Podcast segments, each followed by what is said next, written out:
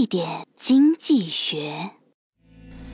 女生很自豪地对室友说：“哎呦，讨厌！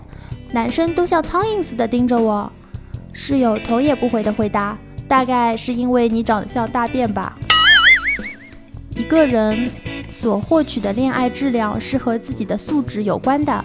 大家常说“物以类聚，人以群分”是有道理的。优秀的男人或许会找到比较优秀的女性，差一点的就找个比较差的。这是符合客观事实的。同样的道理还可以用来解释经济。经济学家曼昆曾在他的《经济学原理》里写过那么一句话：一国的生活水平取决于它生产物品与劳务的能力。意思是，平均而言，发达国家的生产力、技术都比发展中国家发达，因此其生活水平也更好。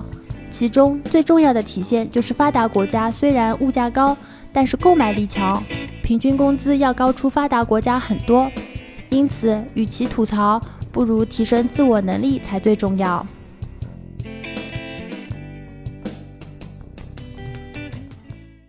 更多内容，更多投资门道，请关注微信公众号“好买商学院”，教你聪明投资。